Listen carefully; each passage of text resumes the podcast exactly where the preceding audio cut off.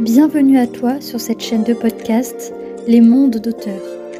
Je suis Julia du compte Instagram Julia Auteur et nous allons voyager ensemble dans l'univers de l'écriture. Alors installe-toi et prépare-toi au décollage.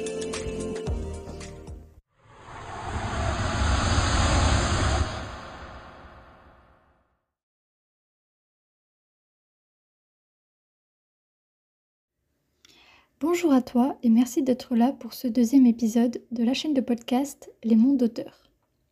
Le sujet du jour tournera autour de ma méthode d'écriture et de la manière dont je vois le processus d'écriture. Alors, tu peux euh, siroter une petite boisson euh, chaude pendant que tu m'écoutes, parce que c'est encore la saison. Pour ma part, ça sera un thé à la menthe, et je vais pouvoir commencer.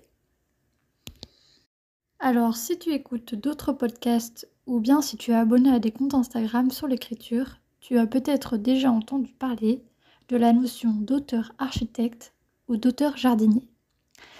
Donc si ce n'est pas le cas, pour toi, aujourd'hui, en exclusivité, je t'en fais la définition. Un auteur architecte est un auteur qui a besoin de planifier tout son roman avant de se lancer dans l'écriture ce sont un peu les psychorigides de la rédaction. À l'opposé, nous avons les auteurs jardiniers qui ne planifient rien et se contentent de laisser germer la petite idée et de la voir pousser tranquillement. Eux, ce sont les flemmards. Alors bien sûr, je grossis le trait pour que tu vois bien de quoi on parle.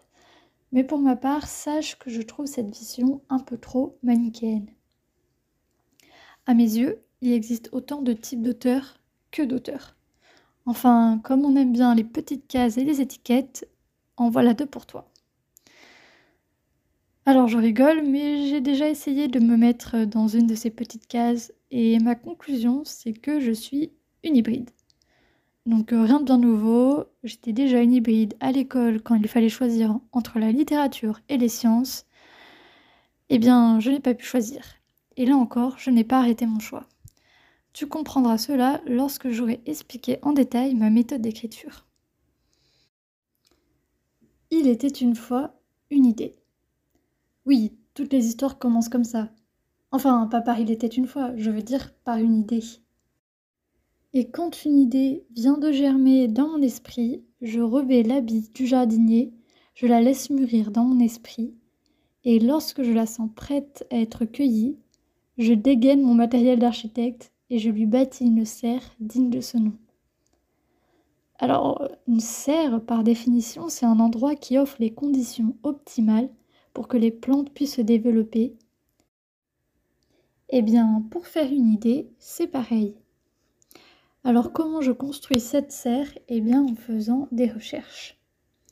Je peux passer des jours comme des semaines à chercher tout ce qui pourrait m'être utile pour développer mon idée. Je lis d'autres livres, je regarde des films, j'écoute des musiques. Je m'aide d'Internet, de Google Maps pour les lieux, de Google Images pour la conception de mes personnages ou de l'environnement. Et surtout, surtout, je mets tout ça dans un beau dossier bien organisé pour ne pas tout perdre et tout oublier.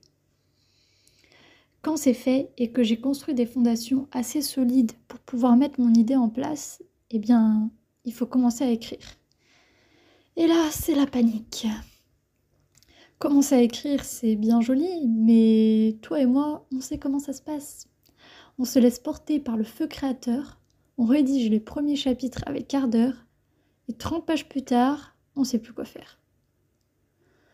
En général, c'est à ce moment-là que je repose mon arrosoir totalement vide et que je sors à nouveau mes crayons, mes équerres, mes règles, et c'est parti pour construire un plan.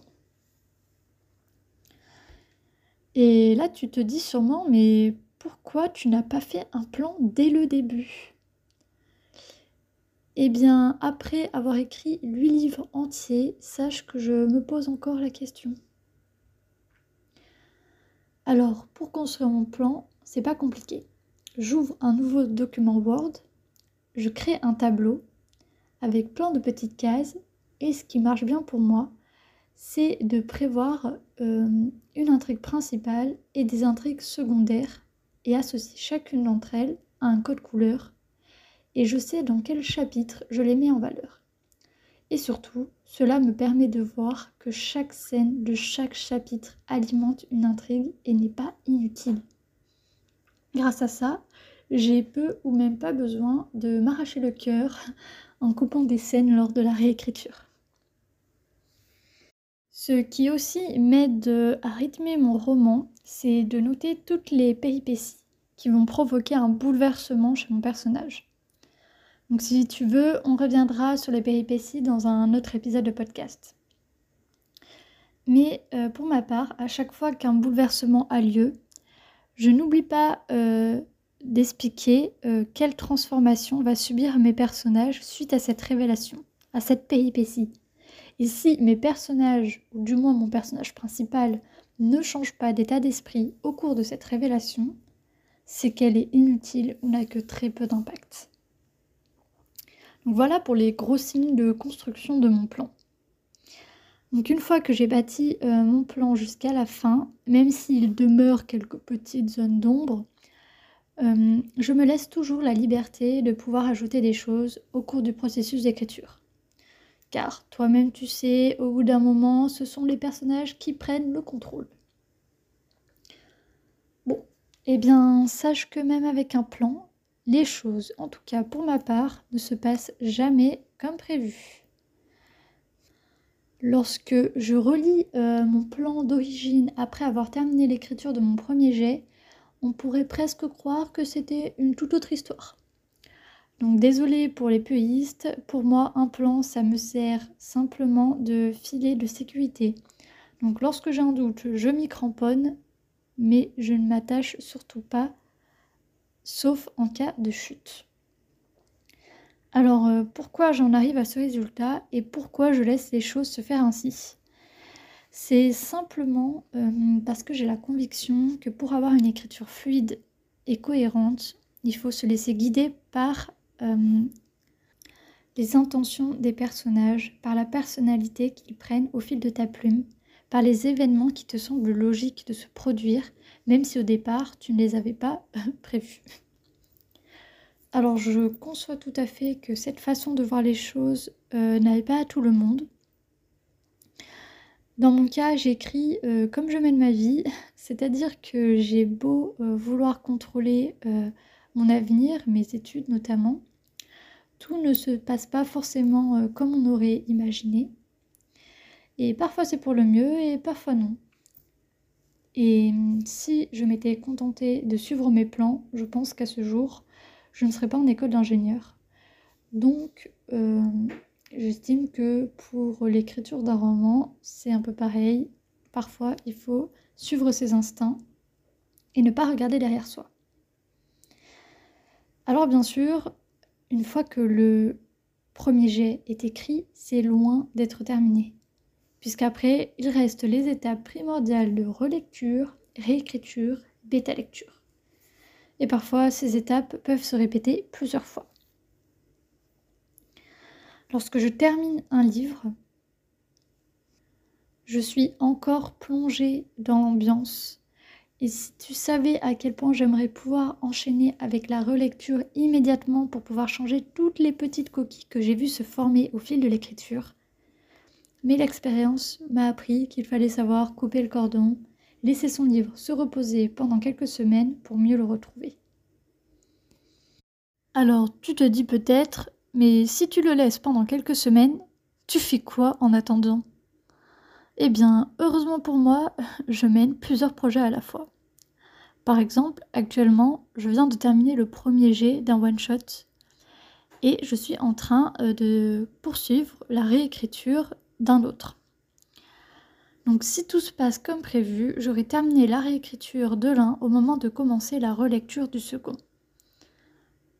Et ça me semble être une bonne transition pour qu'on voit ensemble comment je procède pour la relecture.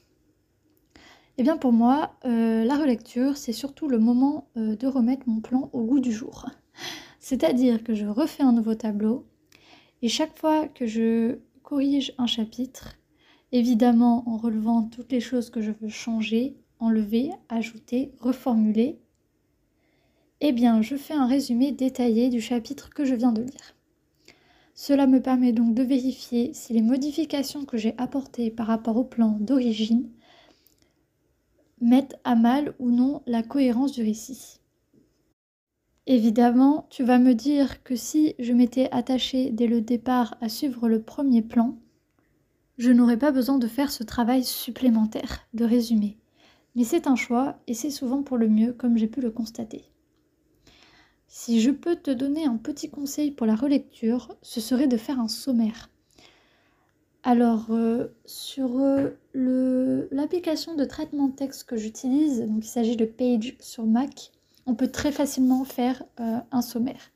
Je ne sais pas comment ça fonctionne sur Word, mais tu peux tout aussi bien le faire manuellement, simplement en relevant le numéro de page en début de chaque chapitre. Et crois-moi, cela te fera gagner du temps lorsque tu devras passer à l'étape de réécriture. D'ailleurs, la réécriture, parlons-en. Pour cette étape, à mes yeux, il n'y a pas besoin de laisser reposer le livre pendant plusieurs semaines, après la relecture.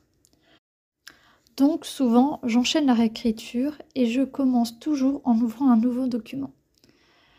Je n'altère surtout pas le fichier d'origine avec les notes de relecture, j'en garde la trace. Puis je prends en compte chacune des notes que j'ai prises pendant la relecture et je les applique. Quand j'ai terminé euh, de le faire pour un chapitre, j'ouvre mon logiciel Antidote. Donc c'est un logiciel qui te permet euh, de faire une correction plus précise euh, qu'avec celle déjà présente dans ton application de traitement de texte. Donc, il relève également les erreurs de tournure, de syntaxe, les répétitions, et peut lire la difficulté et la lisibilité du texte. Donc il y a encore plein d'autres paramètres, mais euh, je ne m'éterniserai pas dessus.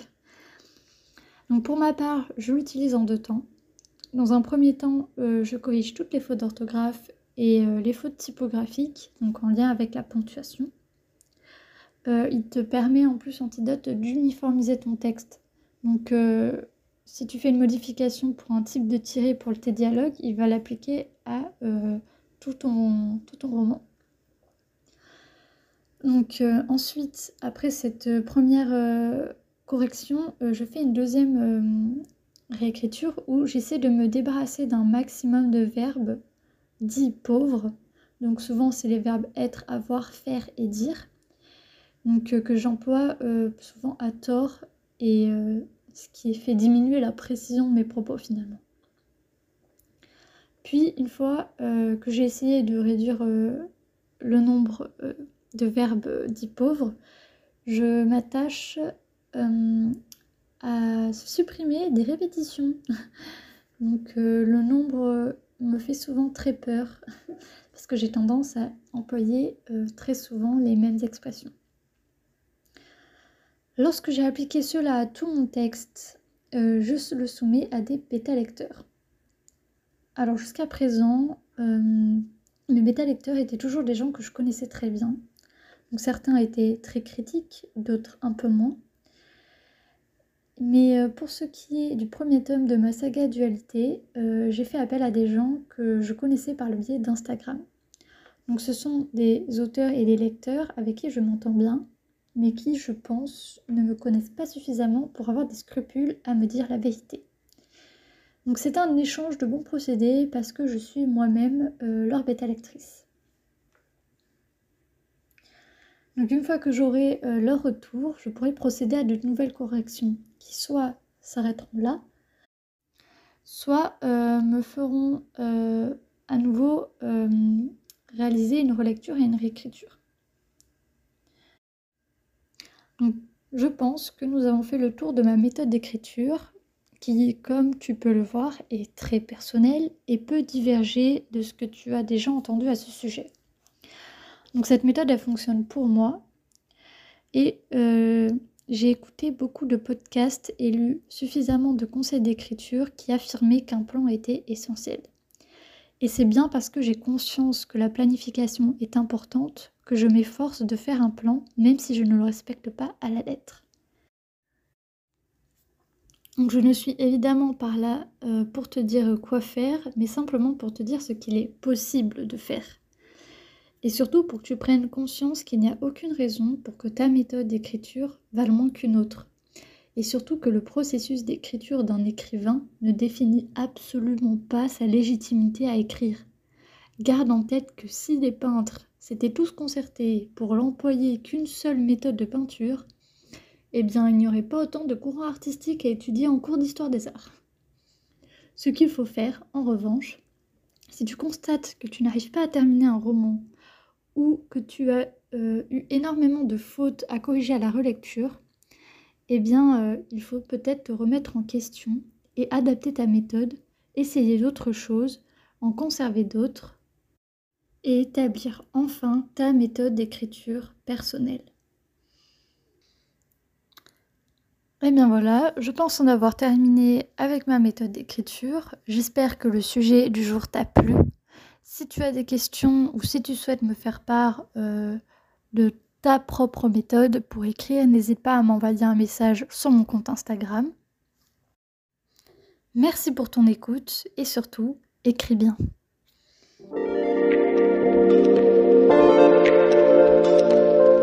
Merci à toi d'avoir suivi ce podcast. J'espère que le sujet du jour t'a plu. Si tu as des questions, n'hésite pas à m'envoyer un message sur mon compte Instagram Julia Auteur.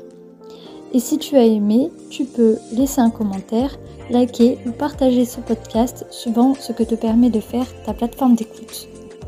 Et à bientôt pour un nouvel épisode des mondes d'auteurs.